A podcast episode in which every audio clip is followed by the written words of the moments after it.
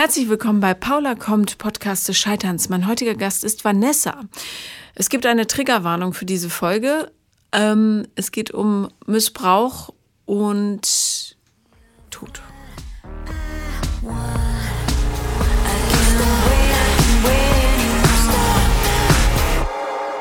Herzlich willkommen, Vanessa. Hallo Paula. Schön, dass du da bist. Danke, dass ich kommen durfte. Ja, ich freue mich sehr. Ähm, ich habe eben noch mal nachgelesen, was du mir auf Instagram geschrieben hast. Und ähm, es wird jetzt nicht so der Ausflug auf die süße, bienchenbefüllte Blumenwiese, sondern eher, wir gehen mal kurz in die Unterwelt. Ja, so ein bisschen. Es wird warm. Ja, es wird, äh, ja sicher auch ein bisschen unangenehm. Also ich kann an dieser, aber sage ich gleich noch mal im Intro, äh, es gibt eine Triggerwarnung oder zehn. Äh, aber trotzdem mit positivem Ausblick. Auf jeden Fall. Also ich arbeite dran seit vielen Jahren ja. und es sieht ganz gut aus. Ja, sehr gut. Ähm, ich weiß gar nicht genau, wo wir anfangen sollen. Ähm, erzähl doch vielleicht mal, wie es dir heute geht. Aktuell geht es mir körperlich ganz gut und geistig ein bisschen angeknackst durch das letzte Jahr und was alles so passiert ist und ich wirklich wieder dezent in eine depressive Phase, in einen depressiven Schub reingekommen bin durch äh, gewisse Sachen, die wir gleich nochmal ansprechen werden. Mhm. Aber der Blick ist nach vorne gerichtet und er geht aufwärts, nicht mehr abwärts. Kannst du ruhig schlafen? Tatsächlich nicht. Mein ähm, Mann, Freund, Partner, wie auch immer, ähm, schläft tatsächlich äh, aktuell so die letzten drei Monate sehr unruhig neben mir. Mhm. Also weil ich so unruhig bin. Okay, das heißt, du wachst oft auf, zappelst rum und so. Ja. Okay, wie lange bist du mit ihm zusammen? Es werden im Oktober fünf Jahre. Ah ja. Und habt ihr das mit therapeutischer Begleitung gemacht oder? Tatsächlich leider nicht, ähm, wobei wir beide psychologisch sehr, sehr viel lesen und ja, wir sagen immer uns so mehr oder minder selbst therapieren. Mhm.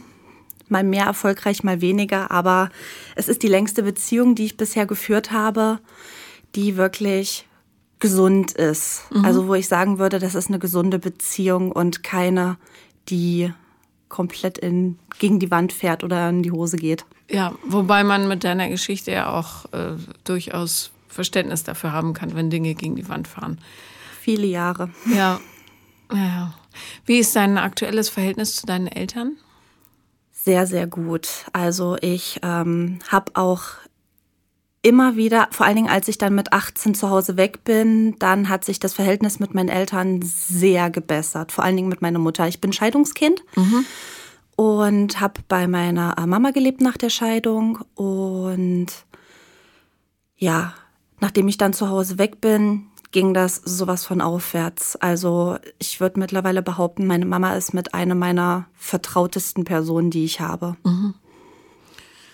Okay, so, weißt du was, damit die Zuhörerinnen und Zuhörer auch wissen, worum es geht, lass uns ein paar Jahre zurückgehen. Machen wir. Ja. Wie alt warst du, als die Geschichte begann, die dein Leben bis heute ja zumindest komplizierter macht? Sieben Jahre. Mhm. Das war im Jahr Anfang des Jahres 99. Mein Bruder ist im Dezember 98 geboren, mein Kleiner. Und ein paar Monate später hat das angefangen. Mhm.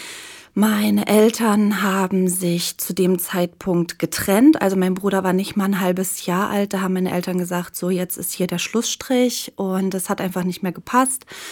Dazu muss ich sagen, es wäre nie eine erfolgreiche Ehe gewesen. Mein Vater ist äh, homosexuell und hat halt viele Jahre mit sich und mit seiner Identität gehadert.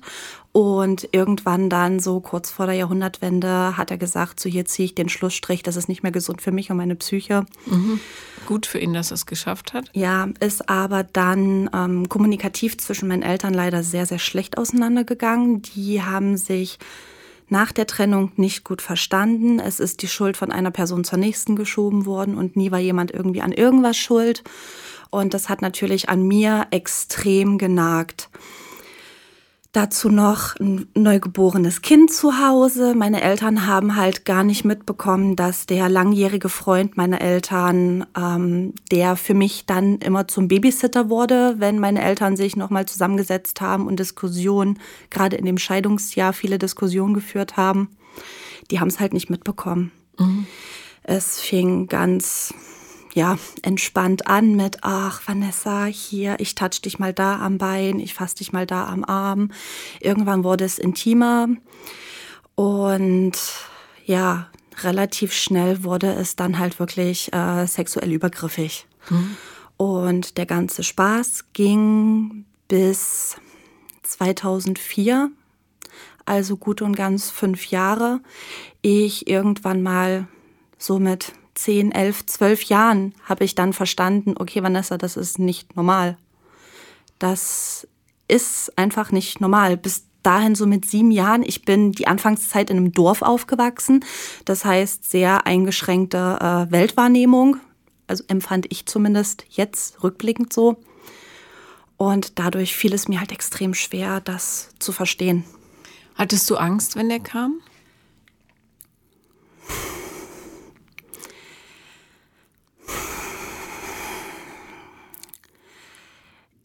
Im Nachhinein ja, definitiv. Aber ich habe es damals gar nicht so wahrgenommen, weil das war ja normal. Als meine Mama dann irgendwann angefangen hat zu daten, ist er ja immer gekommen und hat dann immer abends auf uns aufgepasst. Also mein Bruder lag ja dann zu dem Zeitpunkt schon im Bett und es war ja immer alles, also normal dann, ne? Meine Mama ist ja wieder gekommen und er war wieder der liebste, tollste, netteste Mensch meiner Mama und also allgemein meinen Eltern gegenüber. Und ich konnte das auch ganz, ganz lange nicht kommunizieren, mhm. was da passiert, wie es mir geht. Und natürlich in so einer Phase, wo alle Erwachsenen mit sich selber beschäftigt sind, hat man vielleicht nicht so einen Blick dafür, dass das Kind sich plötzlich verändert. Dazu ja. kommt ja auch noch, dass ich in der Schule immer Probleme mit ähm, Mobbing hatte. Ich bin von klein auf gehänselt worden. Weshalb? Ach, gefühlt wegen allen Dingen, eigentlich wegen meiner Existenz so ungefähr. Ich bin, also ich, ich kann es nicht mal genau beschreiben. Dann war ich äh, zu dick, zu dumm, dann war ich Brillenträgerin. Ich trage seit meinem vierten Lebensjahr eine Brille. Also für mich ist das was ganz Normales gewesen, aber man kennt ja auch heutzutage leider noch die kleinen Kinder. Es ist immer noch ein Thema, was ich selbst nicht verstehe, wieso wegen solcher Sachen gehänselt wird. Genau, dann ist auch körperliche Gewalt auf dem Schulhof dazugekommen und außerhalb vom Schulhof. Und ich wusste halt immer nicht, wohin mit meinen Aggressionen, wohin mit meiner Verzweiflung und bin dann leider auch den Aggressoren gegenüber selbst aggressiv und handgreiflich geworden. Mhm. Also ich war echt nicht einfach in meiner Kindheit. Nee, aber das kann man ja nachvollziehen. Ne? Ja, so meine Mutter hat es damals aber leider nicht verstanden. Wie denn auch, weil sie ja nicht wusste, was so in mir drin vorgeht mhm. und außen mit ihm. Also kurzum, du warst das ideale Opfer für einen so pädophilen Mann, ja. Mhm. So ziemlich, weil ich habe einfach nicht die Klappe aufbekommen. Ich habe es ja von zu Hause nie gelernt, wie man richtig kommuniziert. Ja. Das haben meine Eltern selbst beide erst spät in ihrem Leben gelernt zu kommunizieren und ihre Wünsche und ihre Bedürfnisse auszudrücken. Wie massiv waren die Übergriffe? Also blieb es bei Berührung oder fand auch Penetration statt? Nein, voller Way. Alles bis zum Ende. Mhm. Je älter ich wurde, desto mehr spaßiger war es halt auch für ihn, ne?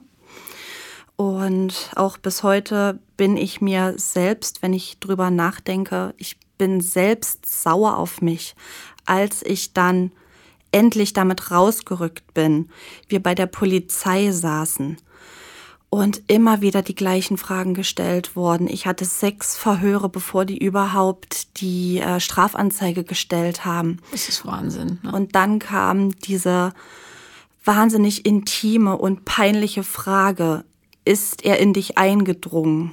Und es war mir so peinlich, das zuzugeben, dass ich gesagt habe, nein, das hat er nie geschafft.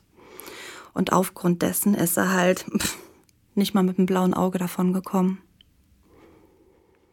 Aber man hätte dich doch einfach körperlich untersuchen müssen, oder? Leider Anfang der 2000er. Ich, ich hoffe ja immer noch, dass es äh, heutzutage besser ist, aber ich glaube da leider nicht dran. Anfang der 2000er wollten die einfach kein Rape-Kit machen. Die haben gesagt, nö, der letzte Übergriff ist ja schon so lange her, dass äh, da würde man sowieso nichts finden und dementsprechend sparen wir uns das einfach. Also. Wie alt warst du bei der ersten Vergewaltigung? Also richtig mit Penetration hat er es das erste Mal geschafft, da war ich achteinhalb. Ich bin noch relativ äh, frühreif gewesen, das heißt auch untenrum körperlich sehr ausgereift. Und ähm, ja, sagen wir es jetzt mal so, sein untenrum war jetzt nicht gerade das massivste. Dementsprechend hat er da leider auch sehr früh die Möglichkeit gehabt. Aber du hast keine Körper, also wäre es andersrum gewesen, wärst du einfach äh, ja innerlich kaputt gewesen. Vielleicht ja. wärst du gestorben, nicht? Also Im schlimmsten Falle ja. Das wäre natürlich immer eine Option. Mag man gar nicht Ja, nein, denken. das passiert einfach. Und ich weiß das, weil ähm, meine leibliche Mutter in einem Übergangsheim für missbrauchte Babys und Kleinkinder gearbeitet hat. Und die hat Stories erzählt. Ähm, und ich werde es nie verstehen. Und da ähm, kann ich auch für nichts garantieren, wenn meinen Kindern sowas passieren würde. Kann ich verstehen. Also, ich mein finde, Vater das hat damals auch ja. eine sehr heftige Reaktion gehabt, als er es erfahren hat. Hat er ihn windelweich geprügelt? Nein, leider nicht. Es gab Leute, die haben ihn daran äh, gehindert. Schade. Ja, aber mein Mann hat gesagt, ich soll es nicht sagen. Doch, kannst du aber ruhig. Das, das ist eine völlig Sentiment. natürliche Reaktion, finde ich. Ja. Ja, auch wenn Gewalt in Gänsefüßen keine Lösung ist. Aber bei Übergriffen auf Kindern, da muss ich mich leider auch entfernen von dem, was im Gesetzbuch steht. Kann ich nachvollziehen. ja. Ich frage nur deshalb, damit den Leuten klar wird, wie schutzlos Kinder immer noch in dieser Gesellschaft sind. Und das liegt nicht nur, aber auch daran, dass es keine vernünftige Gesprächskultur gibt in diesem Land. Ja, oder überall, ja, und dass, dass Kinder nicht ernst genommen werden. Also wenn ich schon äh, Erwachsene höre, die zu ihren Kindern sagen, ach, das tut doch gar nicht weh oder so. Das, da fängt es ja schon an, dass das Kind entmündigt wird in seiner Selbstwahrnehmung. Ja. Und damit meine ich jetzt nicht so, so heulsusiges, ja, sondern wenn das Kind stürzt und äh, offensichtlich blutet, dann tut es weh. Und dann, äh, ja, ist es völlig richtig zu sagen, es tut weh. Ich habe ähm, die Lehrerin meines jüngeren Sohnes, sie hat mal zu einem Kind, was aufs Gesicht gestürzt ist, gesagt, wenn du jetzt nicht sofort aufhörst zu heulen, dann fliegst du aus der Klasse. Alter Schwede. Ja, und sie hatte das Pech, dass er mir das erzählt hat. Aber ähm, das, also da fängt es schon an und das sind eben die Kleinigkeiten, ja, indem man Kinder, die, Kindern die Mündigkeit abspricht. Absolut. Ja, und wenn, wenn wenn es Gesetz ist, dass das, was Kinder sagen, ernst genommen wird. Immer. Und dann kann man es immer noch in eine Relation setzen. Haben die eine viel größere Macht. Und das dann stimmt. vielleicht auch, äh, ja, naja. Gut, das ist, ich, ich könnte bloß, solche Geschichten machen mich so fuchtig.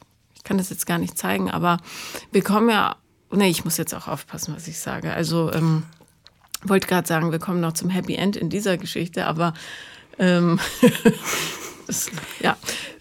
Ja, karmisch du beschreibst gesehen. es. Ja. Karmisch gesehen ist es definitiv ein Happy End. Ja. Und das ist auch das, was mir sehr geholfen hat, die letzten Monate wieder aus diesem psychisch-depressiven Tief rauszukommen. Wie war denn, ähm, nachdem du bei der Polizei warst, also hast du dich selbst, äh, dir selbst die Schuld daran gegeben, dass er nicht richtig verknackt wurde? Na klar.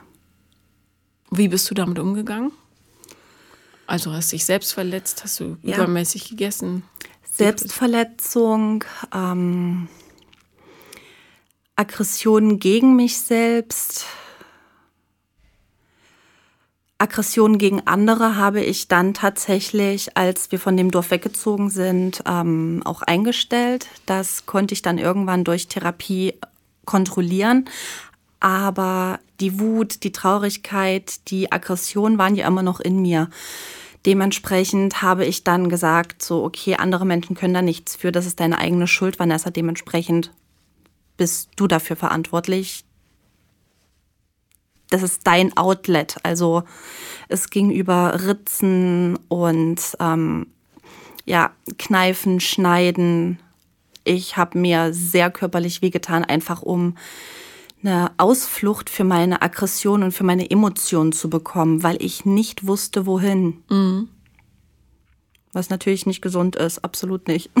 Nee, aber ähm, es ist ja ein häufig gewählter Weg, wenn man nicht den richtigen Therapieplatz bekommt oder nicht weiß, wie man um Hilfe fragt oder wo man die findet. Ne? Auf dem Land ist es natürlich noch schwerer und ähm, auf dem Land, wo es ja so Abhängigkeiten gibt, die man in der Stadt gar nicht hat, werden solche Leute natürlich auch einfacher wieder in die Gesellschaft integriert und dann ähm, bist du plötzlich die Aussätzige. Genau, und das war das Ding. Das war das, was ich nie verstanden hatte. Ich habe es endlich geschafft, dank meiner Schulfreundinnen, denen ich mich zuerst anvertraut habe mhm. und durch die erstmal richtig festgestellt habe, okay, Vanessa, das ist wirklich nicht normal. Die haben mich dann so lange malträtiert, die haben dann so lange auf mich eingeredet, bis ich meine Mutter damals einen vierseitigen Brief geschrieben habe, ihr alles aufgeschrieben habe. Ich habe ihr den damals auf den Küchentisch gelegt, habe gesagt, du Mama, da liegt ein Brief für dich und bin aus der Wohnung raus. Ich bin im kompletten Dorf umhergelaufen, ähm, habe mich dann irgendwann in den äh, ja einen Schlot gesetzt und habe gesagt, so okay, hier verbringst du jetzt einfach die Zeit, versuchst den Kopf klar zu bekommen. Ich habe gezittert am ganzen Körper und mein einziger Gedanke war, hoffentlich glaubt mir meine Mama. Hoffentlich glaubt sie mir und hat das Urvertrauen in mich. Weil ich damals leider auch ähm, eine sehr blühende Fantasie hatte und sehr viel, ja, so vor mich hingesponnen habe, auch aus, aus welchen Gründen auch immer sehr viel leider auch gelogen habe. Und dementsprechend hat meine Mama halt immer schwer Vertrauen zu mir aufbauen können. Mhm. Und da war es halt auch wirklich so, dass sie mich dann danach im Dorf gesucht hat. Sie hat mich gefunden und dann hat sie sich vor mich gestellt und hat gesagt, Vanessa, lügst du mich gerade an? Ist das wahr oder lügst du einfach nur, um Aufmerksamkeit zu bekommen?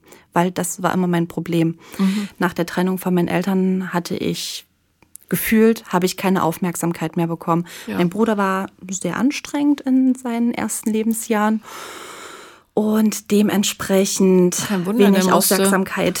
Ja, der musste sich ja auch um Aufmerksamkeit kämpfen, weißt du? Weil ich war also. ja ein ordentlich turbulentes Kind, ne? Und oh. das war nicht so ganz ohne. Und was hast du dann gesagt? Mama, bitte glaube mir, es ist so. Ich weiß, es ist nicht cool, aber er hat das gemacht. Und dann war ihre erste Frage, Vanessa, wann hat das angefangen? Und ich konnte ihr noch das genaue Datum sagen. Das kann ich heute, heute nicht mehr. Also ich habe das auch alles sehr gut in meinem Gehirn in eine hinterste Kartei geschoben und versucht einfach zu verdrängen, statt zu verarbeiten. Viele, mhm. viele Jahre. Und was hat sie dann gemacht? Mein Vater angerufen, der zu dem Zeitpunkt ähm, der einzige von den beiden war, der ein Auto hatte.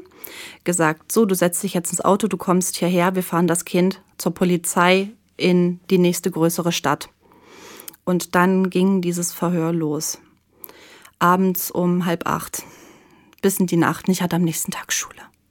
Unfassbar. Unfassbar.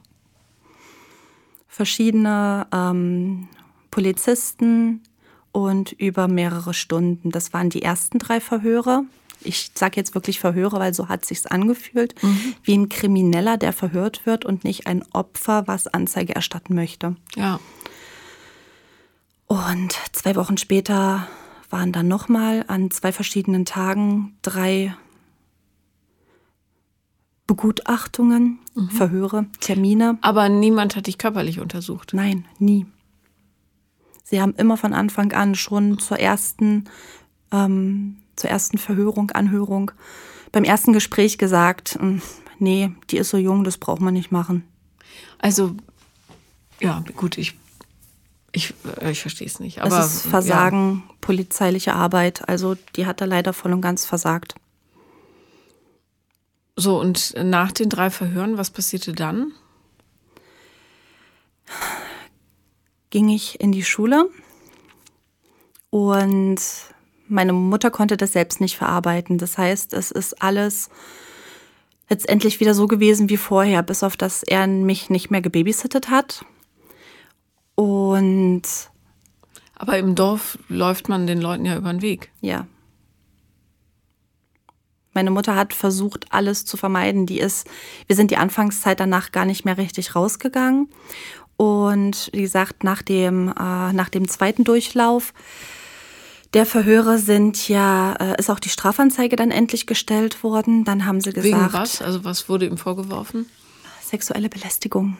Ach schön. Das auf mehr ja haben sie leider nichts. nicht. Ja, das ist ein Tropfen Wasser auf dem heißen Stein. Mhm. Und wie gesagt, bis heute bin ich halt immer noch sehr sauer auf mich selbst, weil ich nie gesagt habe, dass die Penetration stattgefunden hat. Dann wäre er nämlich auf Vergewaltigung verklagt worden und es wäre hoffentlich wahrscheinlich nicht ein viel, viel größeres Strafmaß, aber ein eventuell etwas gerechteres Strafmaß.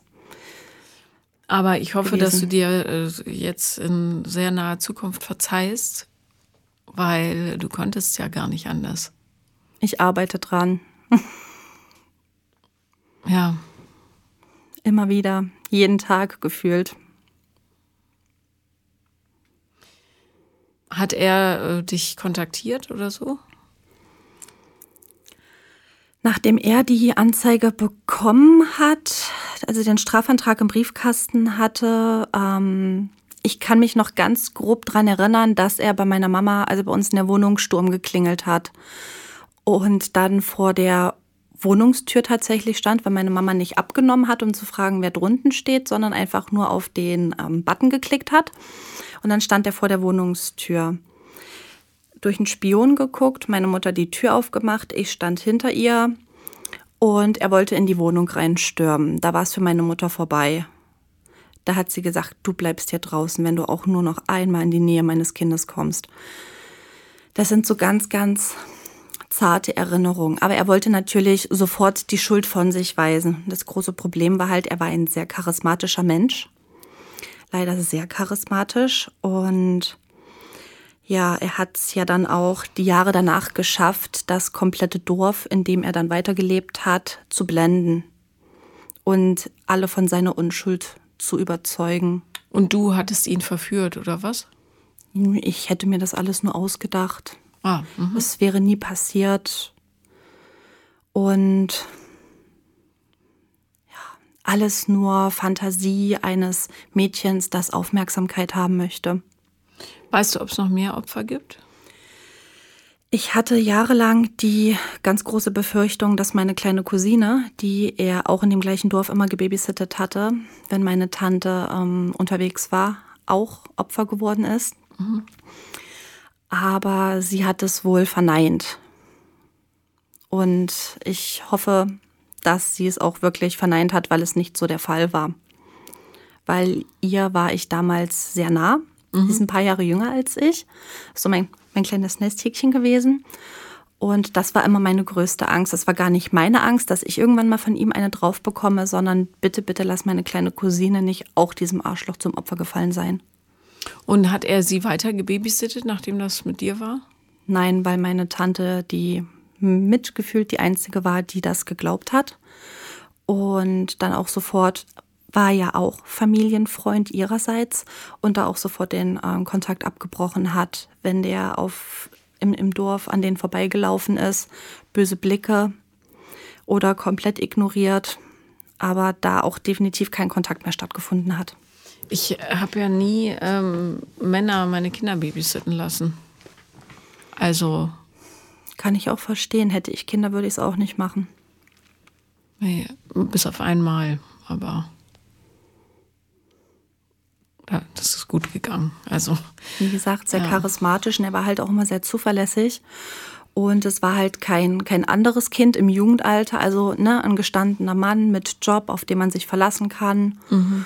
Und dementsprechend war das halt so für meine Eltern die logische Wahl. Und er hat es halt gerne gemacht. Ne? Er hat ja nie Geld dafür genommen. Er hat gesagt, ach ja, ich babysitte mal die beiden, kein Ding. Mhm, Zumindest praktisch. soweit ich weiß, ist nie Geld geflossen.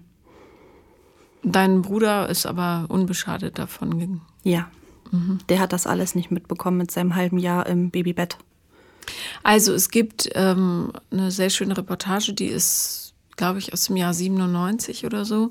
Die ist im Stern erschienen. Sehr schön, ist übertrieben. Da hat sich ein Sternreporter äh, in so pädophilen Kreise eingeschleust. Und viele von denen haben tatsächlich aus Stadtanzeigern und so weiter Babysitterjobs übernommen. Und ähm, viele alleinerziehende Mütter, die dann ihre Kinder halt, die sich gefreut haben, dass sie Hilfe haben, was ich verstehen kann. Aber ich kann wirklich da nur warnen. Ja, mhm. und es soll nicht, ähm, ja, alle Männer in ein schlechtes Licht stellen, aber wenn auch nur einer dabei ist, reicht es, um zu generalisieren. Absolut. Also, junge Mädchen als Babysitter und oder junge Frauen oder ältere Frauen, aber keine Männer. Ja, und da kann sich jetzt die männliche Babysitter-Lobby auf die Beine stellen. Ähm, Würde ich immer von abraten. Wie gesagt, nach der Erfahrung, die ich gemacht habe, wäre das für mich auch nie eine Option. Ja, genau wie in äh, Fußballvereinen und so. Da muss man aufpassen wie ein Luchs. Ja, und mit den Kindern darüber reden. Mhm. Immer, was mhm. okay ist und was nicht. Ne, meine Freundin hatten, äh, die hatten so einen Jugendtrainer, das war selber ein junger Kerl und der hat dann die kleinen Jungs bei sich übernachten lassen und so weiter. Ja, weil es irgendwie logisch erschien. Vor dem Spiel, nach dem Spiel. Und dann ist ein Vater über eine ähm, SMS gestolpert. Und der hat die halt auch missbraucht. Horror. Ja. Darum, also da eine Aufmerksamkeit zu schaffen, ist wahnsinnig wichtig und vor allem den Kindern gegenüber. Dass man sagt, es gibt es und sobald das und das passiert, ist eine Grenze überschritten und es darf nicht sein. Das ist es ja, aber leider ist für viele immer noch nicht dieses Bewusstsein da, dass ein Kind ein kleiner Erwachsener ist, ein Mensch, der eigene Bedürfnisse und auch eine eigene Kommunikation lernen muss. Und daran scheitert es ja oft schon. Ich denke, aufgrund dessen Gibt es da immer noch so Probleme? Ja, tja. Also, ähm, du bist dann, ihr, ihr seid in dem Dorf geblieben, oder was? Danach? Also, wir gehen nochmal zurück. So, die Antrags-, die Strafanzeige ist ähm, Mitte, Ende 2004 gestellt worden. Anfang 2005 war der Termin in der nächstgrößeren Stadt. Und das war im Februar, März und ich äh, kann das Datum bis heute noch, am 18.05. sind wir äh, umgezogen. Von dem kleinen Dorf ins äh, wunderschöne, beschauliche Ostfriesland. Ganz weit weg. Mhm. Fünf Stunden Autofahrt. Meine Mutter hat in dem Zeitraum ihren äh, Ex-Mann kennengelernt. Und Sie konnte dort unten nicht mehr leben. Sie wusste, es geht mir nicht gut.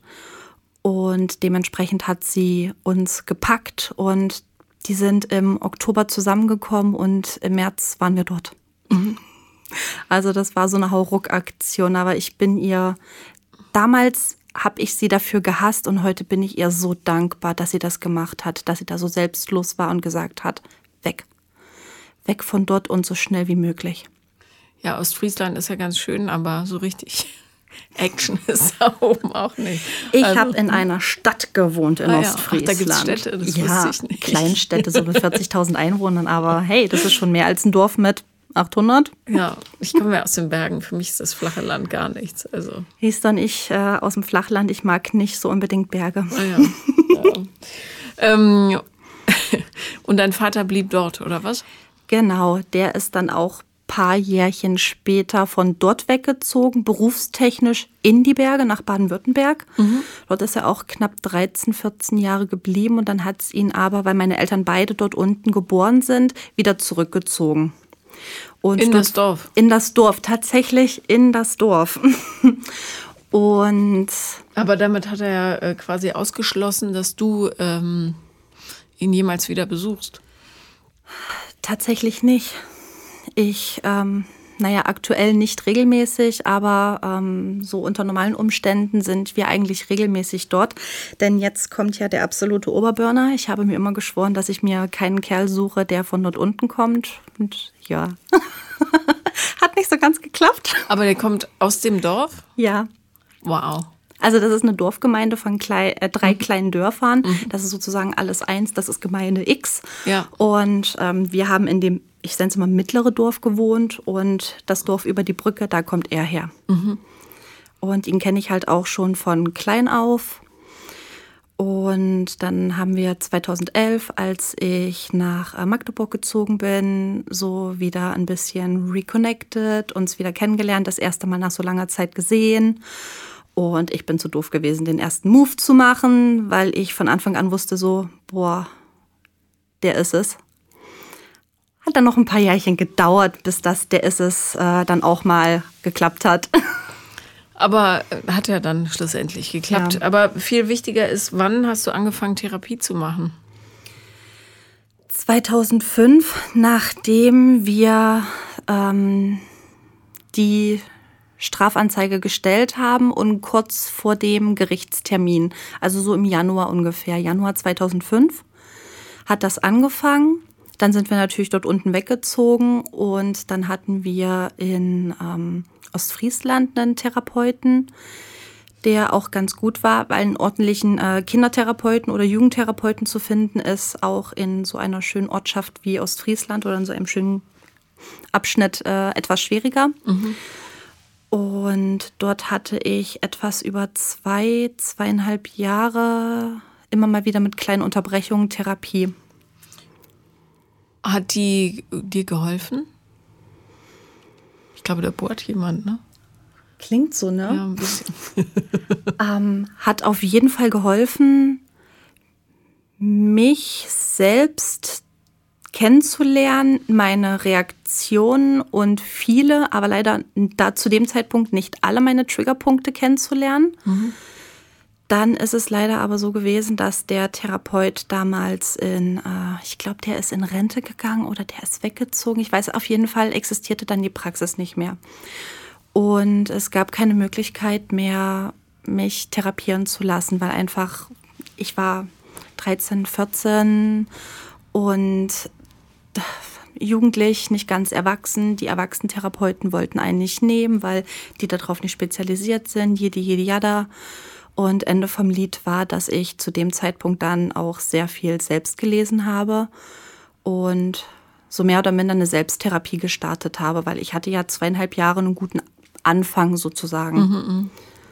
und das bis heute noch durch. Denn in Magdeburg, wo ich jetzt wohne, ist es auch sehr, sehr schwer, überhaupt einen Therapieplatz zu bekommen und geschweige denn dann einen guten Therapeuten zu mhm. Also einen Therapieplatz mit jemandem zu bekommen, der da wirklich sagt, hey, lass die Hosen runter und wir gehen das Ding jetzt an. Von unten nach oben rollen wir das jetzt einmal auf. Okay, aber äh, warte mal, das heißt, du hast nur als Jugendliche zwei Jahre Therapie gehabt und dann nie wieder? Mhm. Ja. Durch eine gute Reaktion. Mhm. Ja, wow. Mhm. Das war nicht optimal. Nee, das ist gar nicht optimal. Zumal sich so traumatische Erlebnisse ja auch gerne mal im Körper manifestieren.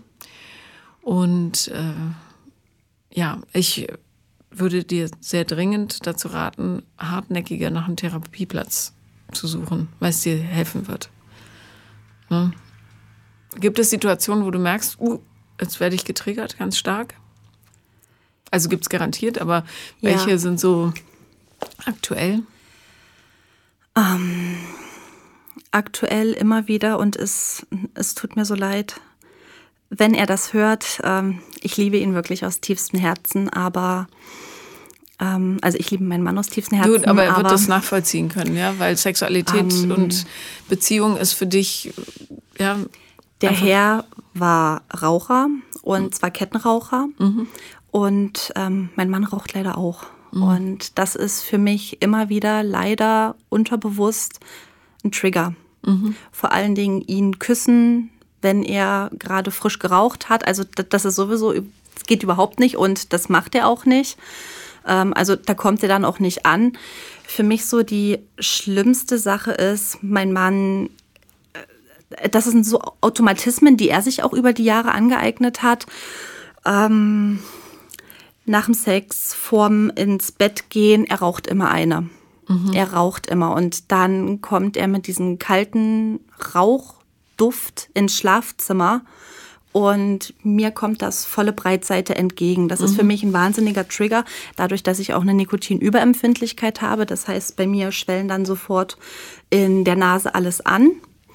Und ich habe sowieso eine kaputte Nase. Also ich habe schon eine Nasen-OP hinter mir wegen einer äh, Nasenscheidewandrichtung, die nicht so ganz gefruchtet hat. Dementsprechend habe ich von Natur aus schon Probleme, durch die Nase zu atmen. Und wenn das dann so anschwillt und diese Erinnerung mich triggert, es ist schon manchmal nicht so ohne. Warum hört er nicht auf zu rauchen? Weil es eine riesengroße Sucht ist.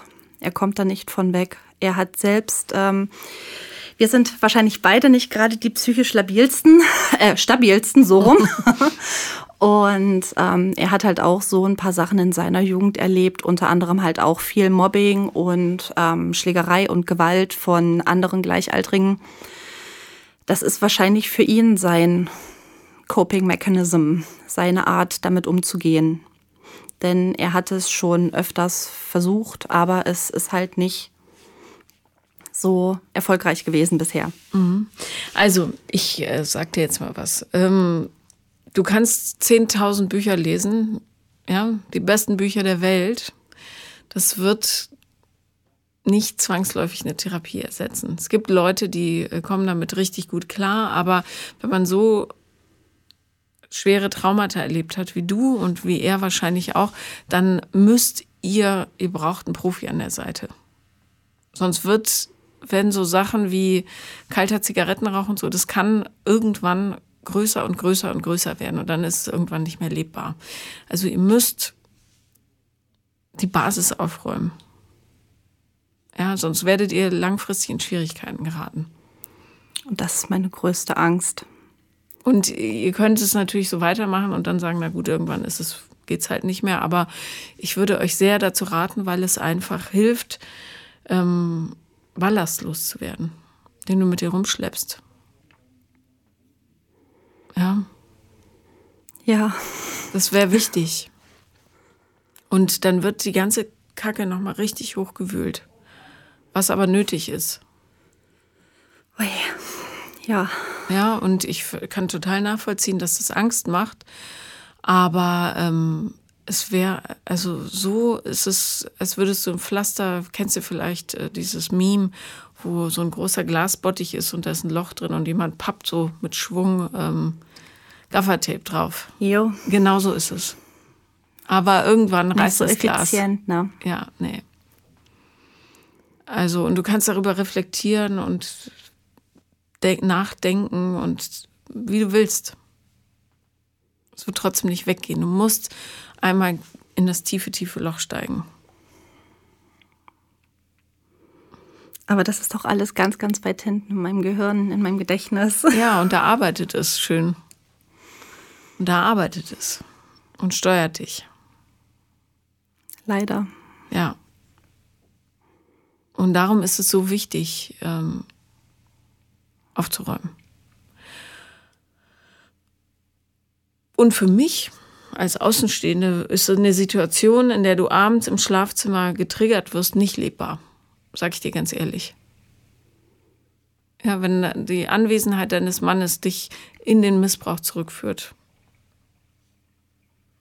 könnte ich nicht ertragen. Und ich weiß nicht, was du machst, um das auszugleichen. Aber irgendwas wird es sein. Ganz, ganz weit nach hinten schieben. Ja, und vielleicht auch ein bisschen naschen oder so. Och, nicht nur ein bisschen. Ja. Mhm. Ähm, das heißt, dein Körper, deine Organe werden irgendwann kaputt gehen. Vielleicht kriegst du eine Diabetes. Das sind ja alles so Nebeneffekte, weißt du? Mhm. Das ist nicht nur Überleben. Das Leben ist mehr als die bloße Existenz. Und das verdienst du ja auch. Und ich verstehe, dass du Angst davor hast und vielleicht auch so einen kleinen, ach naja, es geht eh nicht, einen Therapieplatz zu kriegen, Ding im Kopf hast, aber ähm, meiner Meinung nach muss es sein.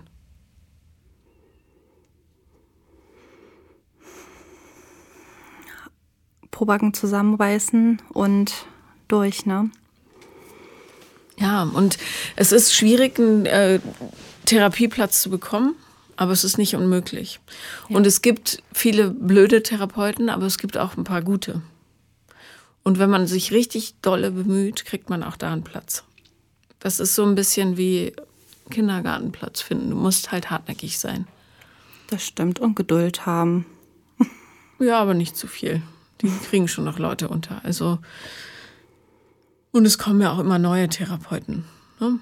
Und die Jungen sind vielleicht teilweise auch ein bisschen besser ausgebildet. Also es gibt ein paar wirklich gute da draußen. Und wenn du an nicht so guten gerätst, dann wechselst du. Und wenn du ein bisschen Geld übrig hast, investierst du das alleine da rein, in die Heilung. Auf jeden Fall. Weil sonst habt ihr Kinder? Nee, ne? Nein. Gut, und das, da würde ich auch nicht zu raten, bevor das nicht abgeschlossen ist. Ich kann auch keine Kinder bekommen, von daher ist das vom Tisch. Durch den Missbrauch? Das kann ich nicht so sagen. Ich habe ähm, Endometriose und ich habe eine so geschändete und kaputte Gebärmutter, dass eine äh, erfolgreiche Befruchtung der Eizelle und Einnistung nicht möglich ist. Statistisch gesehen ist es ähm, wahrscheinlicher, dass ich im Lotto gewinne. würde jetzt als Teenagermutter gerne einen unpassenden Scherz dazu machen, aber mache ich nicht. Alles gut, zur Not hau raus. Ich meine, ein Lotto gewinnen hat durchaus seine Vorteile, aber okay. ähm, also, ja, die Statistik mal dahingestellt. Ähm, sowas, also Endometriose ist eine riesige Kacke. Mhm. Ähm, kann man aber inzwischen mit guten Leuten. Hier in Berlin sitzt zum Beispiel die Professorin schlechthin äh, dafür, Dr. Mexner, für Endometriose. Die können ganz, ganz tolle Sachen machen.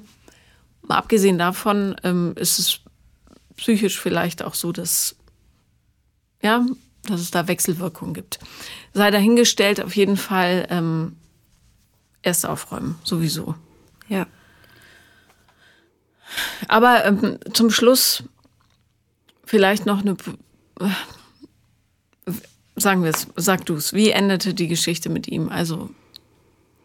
Ähm, vor ähm, zweieinhalb Jahren ungefähr kam dann äh, ganz überraschend von meiner äh, Schwiegermutter, die ihn äh, auch kennt, mal so in einem Nebensatz gesagt, ja, und übrigens, X ist an äh, Krebs erkrankt. Darmkrebs. Damals noch früh erkannt, aber nach etwas über zweieinhalb Jahren, fast drei Jahren Therapie ist er austherapiert gewesen und im Endstadium. Und mittlerweile ist es knapp zweieinhalb Monate her, dass er daran dann auch gestorben ist. Und als mein Vater mir die WhatsApp geschickt hat, du Vanessa übrigens, er ist laut Aussage von XYZ vor zwei Wochen verstorben. Das hat mich nochmal extrem getriggert. Und seitdem habe ich auch wirklich so richtige Schwankungen in meinem Alltag. Mal fühle ich mich voll funktionsfähig und mal habe ich das Gefühl, alter Schwede, ich will einfach nur im Bett liegen bleiben und den ganzen Tag heulen. Aber ich hoffe, dass ich daraus für mich wirklich was Positives ziehen kann. Denn ich weiß jetzt endlich, dieser Mensch, der mir so viel Leid angetan hat, ist nicht mehr auf dieser Welt. Und das ist für mich wahnsinnig ähm, befreiend. Ja. Und es ist übrigens ein super Zeitpunkt und auch ein super Grund, um nochmal in eine Therapie einzusteigen. Just saying. Was ist deine größte Angst bei dem Gedanken, da nochmal ranzugehen? Dass eventuell Sachen auch aus meiner späteren Kindheit und Jugend hochgeholt werden, die ich auch angefangen habe zu verdrängen.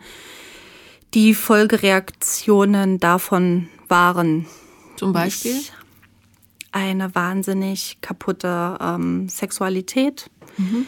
Ich habe dann mit 13 Jahren das erste Mal einvernehmlich Sex gehabt und ab da habe ich dann für mich gemerkt, okay, du kannst dich dem Menschen gegenüber nicht öffnen.